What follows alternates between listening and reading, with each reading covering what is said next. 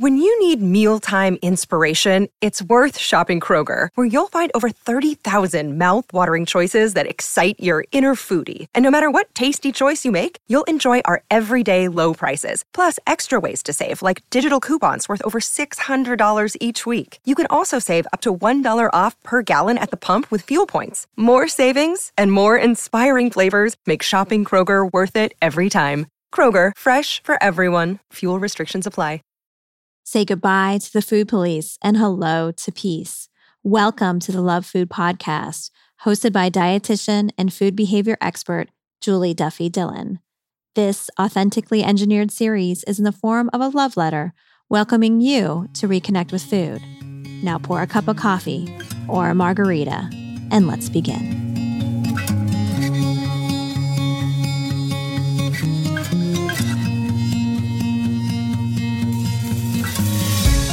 And welcome to episode 172 of the Love Food Podcast. I'm Julie Duffy Dillon, registered dietitian and partner on your food peace journey. I am so glad you're here. Thank you for connecting today. How do you react to the question, Mom, I'm hungry, or Dad, what's for dinner? What is that like for you? I know for me, um, I'm a mom of an 11 year old and a six year old. And you know what? By the end of the day, especially at dinner time, I am tired. My patience is out. And it's like nails on the chalkboard thinking about making anything. Here's a little secret about me I don't like cooking at all. I know I'm the weirdest dietitian. That's already well established, but I really, really don't enjoy cooking. So, you know, I just have to do what I got to do. And there's been struggles for sure over the years. And I've had to really practice compassion and call out my perfectionism when it's rearing its ugly head. But you know what? It is what it is. And I have a letter for you today from someone who has a complicated relationship with food because they were brought up by someone who was in the throes of chaotic eating, dieting, eating disorder kind of behavior. And while they recognize that they really weren't taught the tools toward food peace, they know that they need to do it differently for their family. And it's really loud and hard at the same time because we need to feed our family, especially if we're the primary caregivers, we need to feed our family many times throughout the day, every single day. And when we don't have the foundation that includes a neutral or positive relationship with food, well, that's going to be stressful and not just stressful every once in a while, many, many, many times throughout the day. So I cannot wait to dive into this letter. We also get to hear from the guest expert, Rachel Goodman. She is someone that I had the opportunity to a chat with a number of months ago on her podcast. And so I wanted to have her on because she has so much wisdom and insight, especially around how to provide for yourself as a as someone who is trying to take care of your family and also trying to work towards peace with food.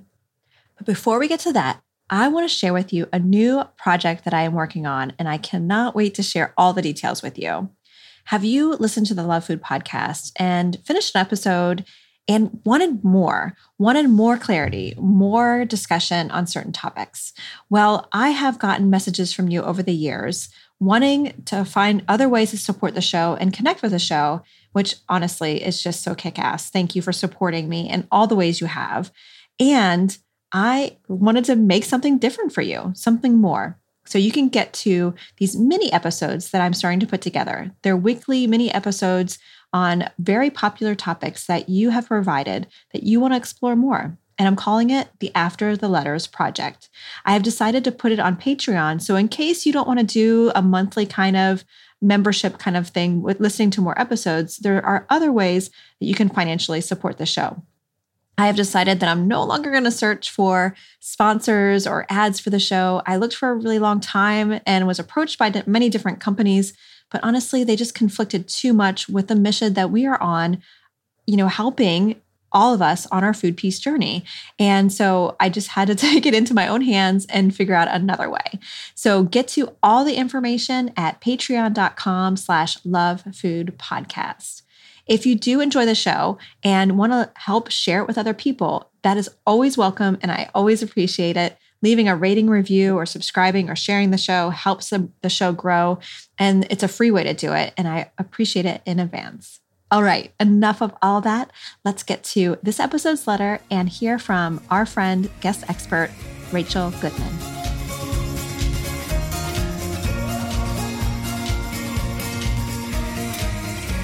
Dear Food, the worst question my children can ask me is, What's for dinner? It's a daily assault on my desire to avoid thinking about you altogether. For me to answer my children's question, I need to have thought about you. What would be tasty? What my children would like? What will nourish them? And then when I have thought about you, I then have to prepare you. I find this utterly overwhelming and exhausting down to my bones. Did you notice I don't ask myself, what would I like to eat? I don't know the answer to that question. I am so divorced from you that I don't know what I would want when I feel hungry. And food, so you know, I have felt hungry for as long as I can remember. Here's what I do know about you, food.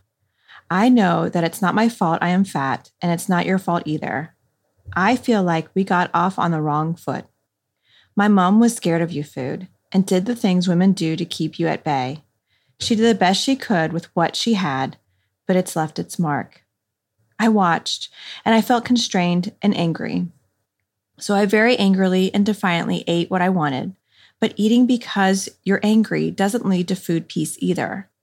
I talk about you so positively with my kids, and I put on such a cheerful, food neutral voice of dinner and lunch and breakfast and snacks and all the times that seem to talk about food.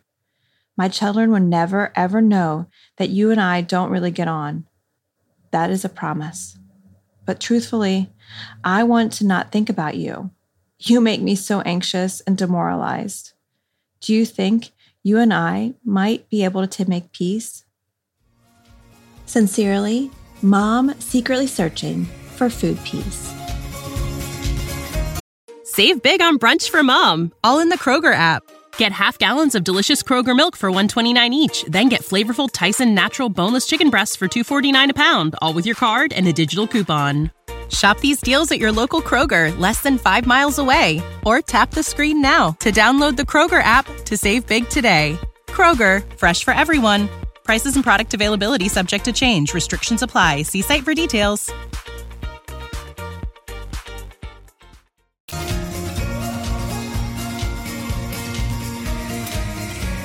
Hey there, letter writer. Thank you so much for this note. And I know there are many caregivers out there who can totally relate to the struggle. And I know it gets complicated when you have been brought up with a very complicated relationship with food. I really think what you're doing to help your family just not carry on this tradition of chronic dieting and body hate is so very important. So, in order to really dive deep into your letter, I'm going to give a call to Rachel Goodman. She's a dietitian that I got to know when I was on her podcast called Beyond the Food. And Rachel is someone that helps a lot of moms with similar relationships with food to find a way how to just survive this kind of transition. So let's go ahead and give Rachel a call.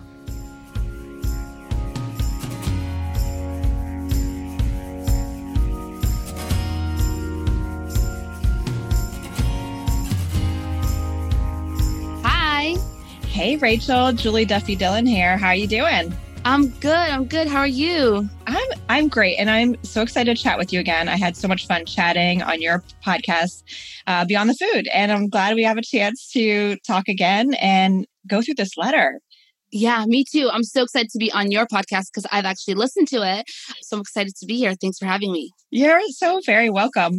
So, did you get a chance to to sit with this letter and read through it? Yes, yes, absolutely. And I think just so much of it um, will also resonate with other moms who are struggling um, with their body image and dieting and trying to give something better to their kids. So I'm excited to dive in. Yeah. You know, when I read the letter as a mom, I'm like, I do feel like the nails on the chalkboard too when they're like, "What's for this meal?" You know, what's Oh my god, yes. oh, I don't want to do it again. Too. I'm so related to that, and we're going to totally talk about that for yeah. sure. Yeah. So when you were reading it, what did you? What was your like general impression about what this person's experiencing? Um, I think just overall frustration and exhaust, exhaustion put together. And I think that's um, some of it's just common as being a mom because I think motherhood is the hardest job. Um, and I don't say that in a cliche way. Like constantly judging ourselves and wanting the best for our children. And that just makes it harder when you're struggling with your own self judgment on your food and body. And so I just sense a lot of like frustration and judgment, but like wanting better. Like she's aware that there is something better, which is already a step forward. Mm, what do you what do you picture as that that better? Like what is what is she connecting to? So I think it's the fact that she is giving her children already a better foundation with food mm-hmm. and knowing that that's what should be normal and recognizing that what she went through um, that pain and that narrative she was given as a child that damaged her relationship with food is not the right way. It's not mm-hmm. normal. Um, and so she knows there's something better because she's giving that to her children, even though she may be struggling, which is, again, already, you know, a step forward because she recognizes that awareness is the first step to everything. Yeah, for sure. I, you know, just hearing you talk about that, it was a complexity of the letter I didn't really I didn't like see right away. And and um, you know what I hear from that is connecting with like the grief of I never have I never had what I'm trying to give these kids of mine and how that sad that is for my childhood, you know? Like that's that's hard. Oh yeah. Oh yeah, absolutely. I think it's so many times and she actually talks about um eating out of anger or defiance. And I think acknowledging that and allowing herself to feel that and know that I think, and I find this also um, with other people who've had, because she said her her family and the way she grew up set this like unhealthy example with food, which is kind of sounds like what she's angry about that it led her to this place. Um, and I think a lot of people who, where it started in childhood, they get to adulthood and they get so angry at themselves. But if you're able to acknowledge that you didn't choose that narrative, you didn't choose for someone to tell you at the age of 10 that your body is an issue or that you you know are demonizing food or to stop eating sweets or whatever it is that caused you to have an unhealthy relationship and struggle right now it's not your fault and allowing yourself to feel that anger but don't direct it at yourself do you know what I mm. mean? Yeah. Um, and know that you didn't choose this narrative, but you can write the next chapters if you just allow yourself to feel whatever it is you're feeling without judgment. That's even that is the tiniest step forward. I think that's really important because when I read the letter too, um, they're almost I was connecting with like the anger and the resentment and um, almost a rejection of like, well, if I'm eating out of anger, then that's not helping me move forward on my journey towards food peace. And my reaction was like, well, why isn't it? You know, it's an acknowledgement of the anger and acceptance of it, which acceptance isn't a bad thing. It's like permission to eh, yeah like you didn't choose that narrative. Like you said i think that was really powerful when you when you said that.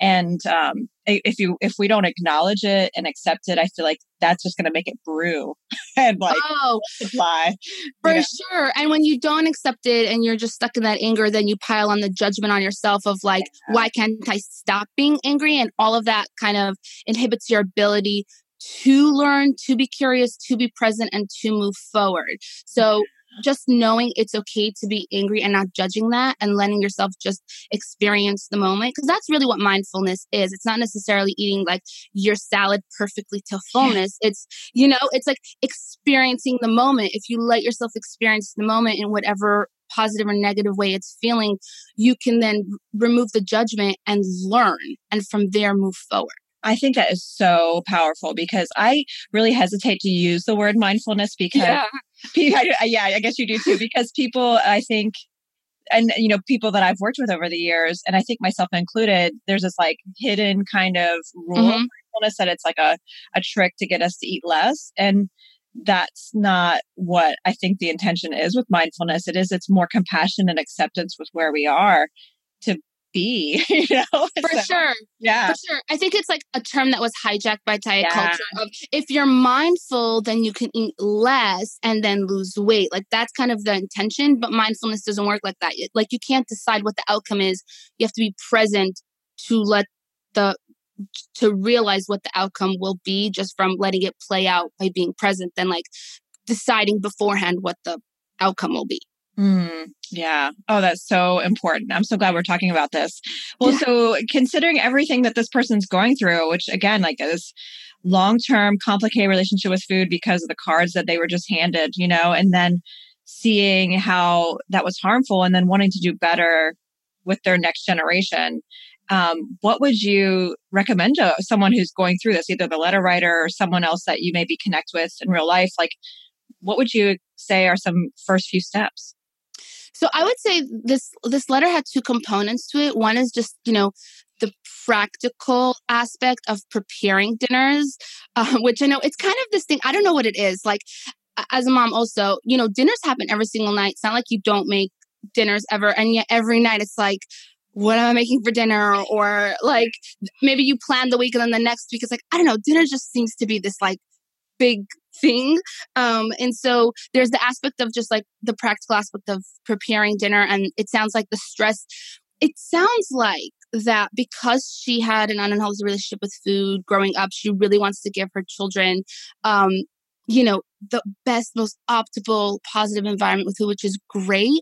But perhaps based on her language, like when my children ask me what I want, it's like it has to be tasty and they'd like and nourish them, and like almost all this pressure that it needs to be perfect for them um, kind of giving them what you didn't have. Mm-hmm. So I think just starting off with relieving yourself of that pressure where, you know, what if not every meal has to be exactly all the things they like, or they don't even have to be necessarily cooked every single night. As long as your children have at least one or two things that you know for sure they're going to eat, right? Because they're also eating breakfast and lunch. Like dinner's not everything. It's big, um, but it's not everything. So, what if you just relieved yourself of that pressure where it doesn't have to be perfect to exactly what they like? And I think that's also um, healthier f- for them to know to adapt as well because in, when people learn to intuitively, I think they have this idea of I always have to have the exact satisfying meal.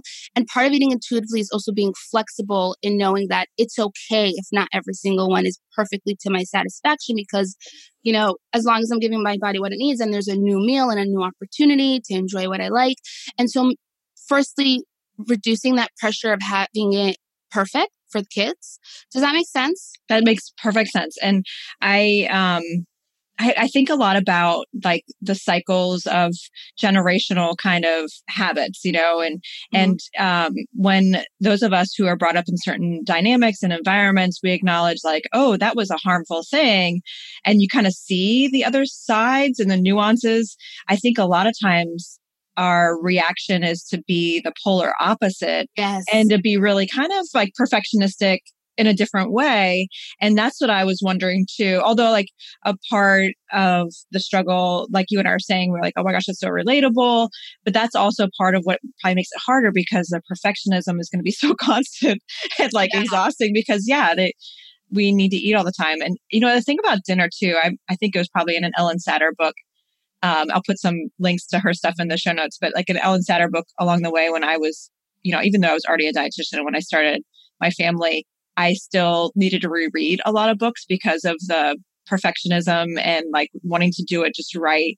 But she mentioned in there, especially when our kids are young, or I, I mean, my my oldest is in middle school, so I don't know. If, I mean, she still is this way too, but like, they're eating all day long, and so as adults, I think we have we have this picture of this dinner, especially to be this like big magical, like this is the yeah. time. Which I mean, yeah, there's family time, but like it's going to be this big impressionable thing. And and she's like, don't sweat dinner as much because kids are tired by then. We're tired by then. And there was something about that permission for me that I was like, I just can't worry about it that much. And when I worry about it, I think that's the part that's going to hurt my like the family kind of experience because the mo- me as a mom is um distracted and getting in that perfectionistic kind of tailspin. So, um, yeah. So when you were saying all that, I was like, oh, those are like the words I need to hear too. Thank you. Yes. Yes. oh my gosh. Because then you can also be present. And by the way, this is so funny that we're talking about this now because yesterday I had that moment that that scenario. I happened to stay longer at my sister's house. We went to visit her and we were with the kids and we got home really late. And I had dinner that I planned to make, but I wasn't home all day, so I didn't make it. And so, you know what? They had leftover pasta from the day before they had cottage cheese. I cut up some avocado and tomatoes, and that was their dinner. And guess what?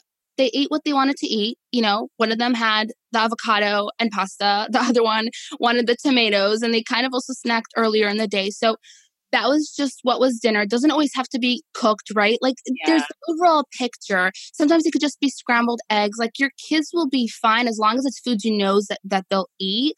Um, it doesn't always have to be this like perfectly like cooked chicken with rice and broccoli although you know we're we're talking about just the overall picture finding that balance we're not it doesn't always have to be this like ideal picture of dinner that we grew up to believe is like has to be dinner.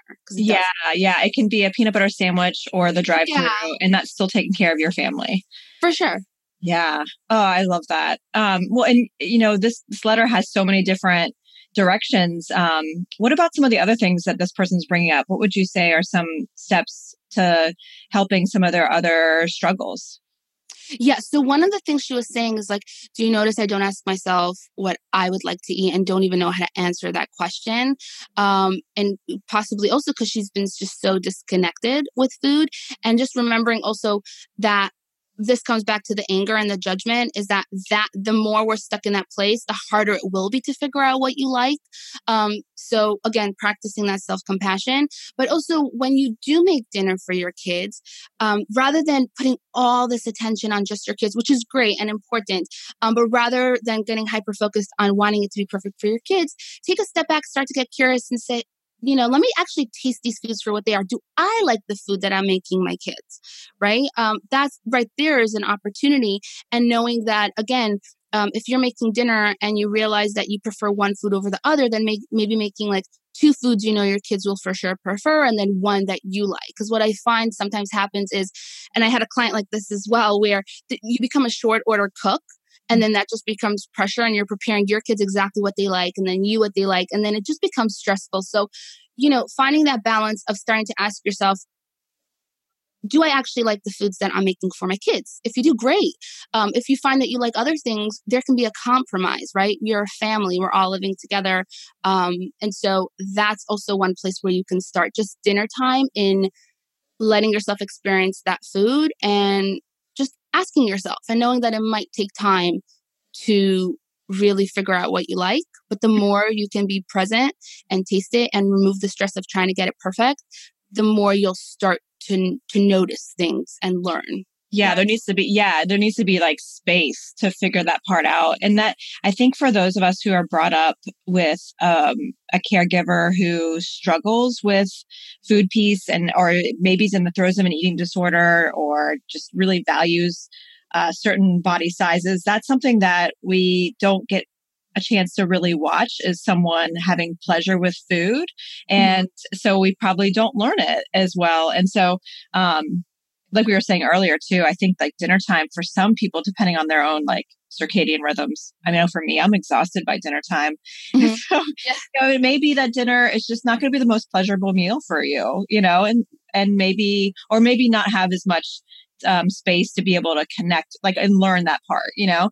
Um, and so there may be other opportunities like um, i'm hoping that this letter writer or anyone listening who can identify with them like maybe they have a snack time or uh, another meal where they have more alone time where they can like experiment with different food and be like, hey, I wonder if I like avocados. You mentioned them, you know, let me see yeah. if I like them. And um, because uh, yeah, it, it, takes so much time in the intuitive eating space to like connect with like what what do you actually want?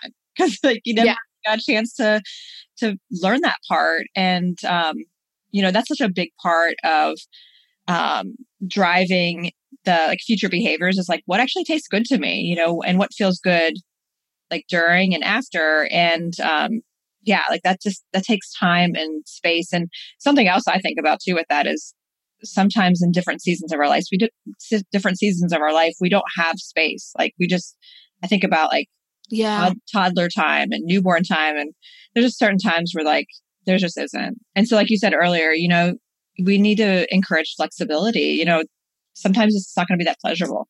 you yeah. know, like and I love I love that you brought that up actually um because just to take a step further in terms of trying things at other times of day, I actually find that it's and moms in general when I speak to them, it's hard to be mindful and really experience your food when you're at a table with kids whom typically are not just sitting there relaxed, calm, like quiet. Like it's sometimes it could get hectic with dinner, depending, especially depending on the personality of your kids and their age. And so maybe for you it would be rather than putting a pressure on figuring it out during dinner, what if you found the meal that was most calm for you and you're like, let me experiment at that time Mm-hmm. And you could always, you know, have that food at dinner too. Like, who said there's a rule of I have to eat this at lunch or that at dinner? Like, you can eat whichever food you want at whatever time. So maybe what you liked at lunch when it was calm and quiet and you realized you liked it, you can start incorporating it at, at dinner. So just finding that time that works for you. Um, that and, and this is not just like let's say whether you're a stay-at-home mom or working mom. Like if let's say a stay-at-home mom lunch is the best time for her to experiment.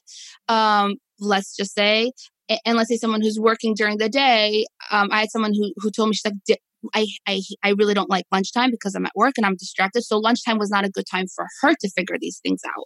So just applying it individually to your life and figuring out where's that space where I can start to dedicate, like, kind of set aside for myself to experiment with foods and see what I like. Right. Yeah.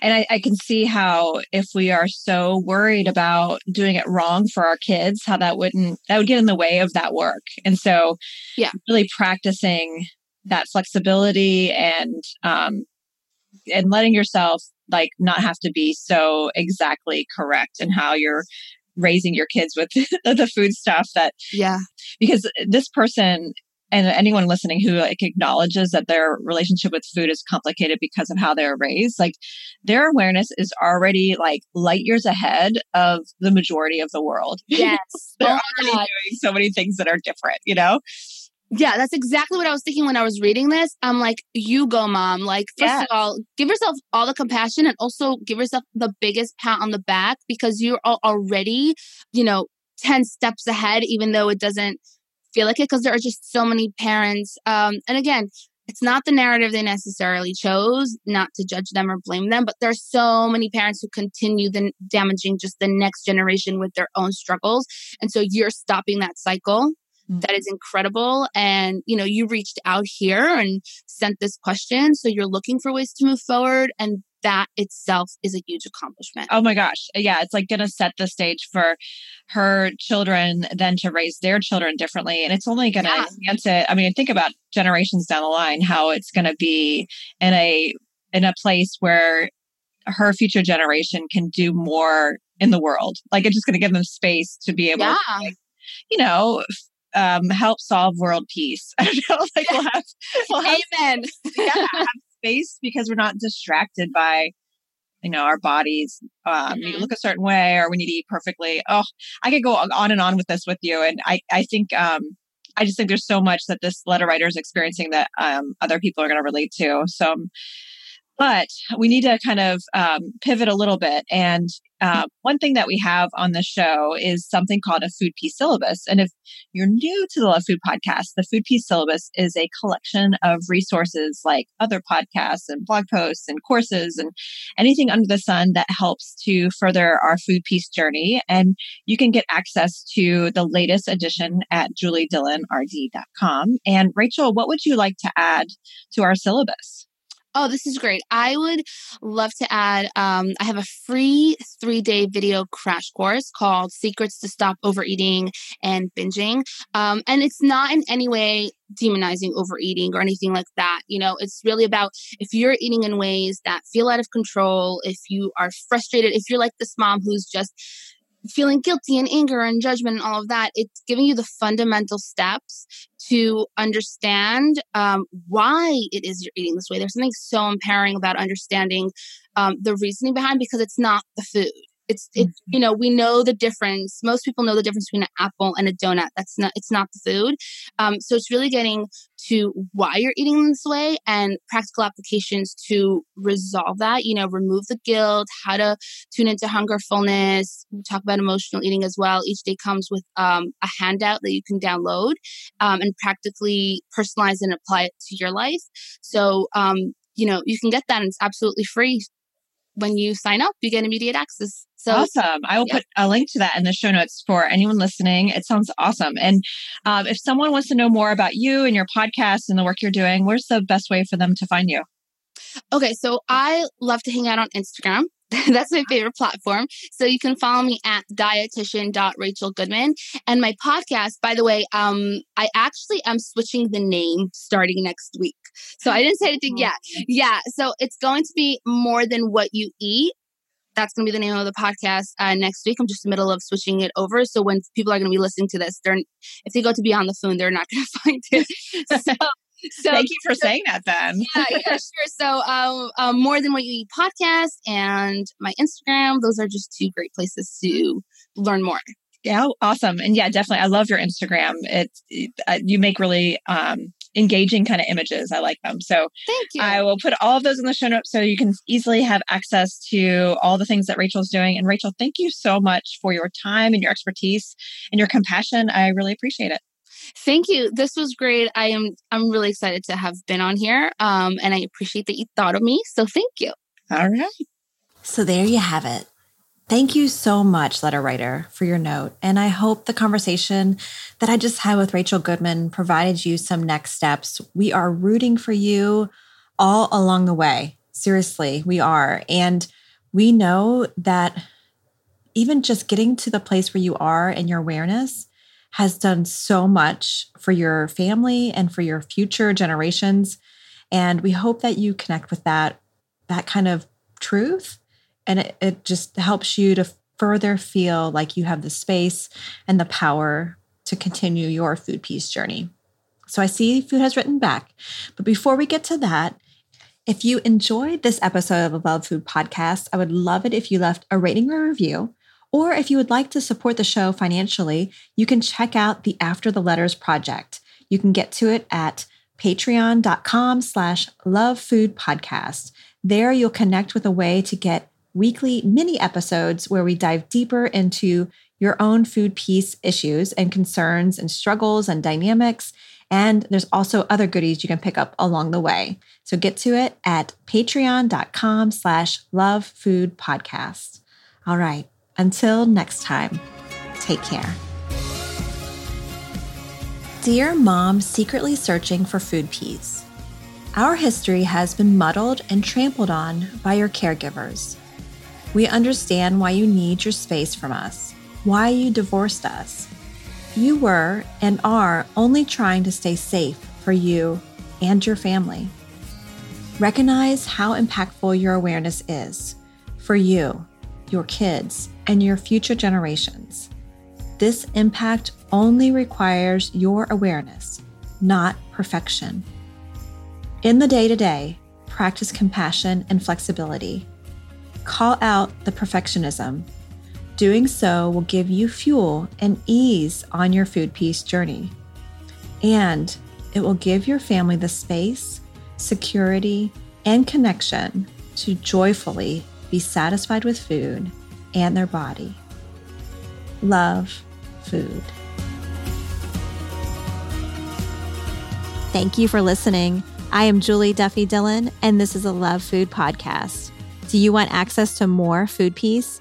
Jump on over to my website and join my email list.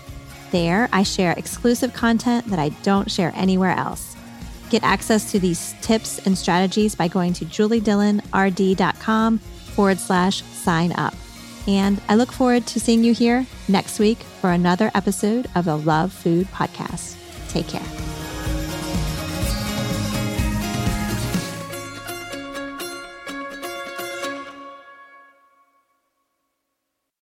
This is the story of the one.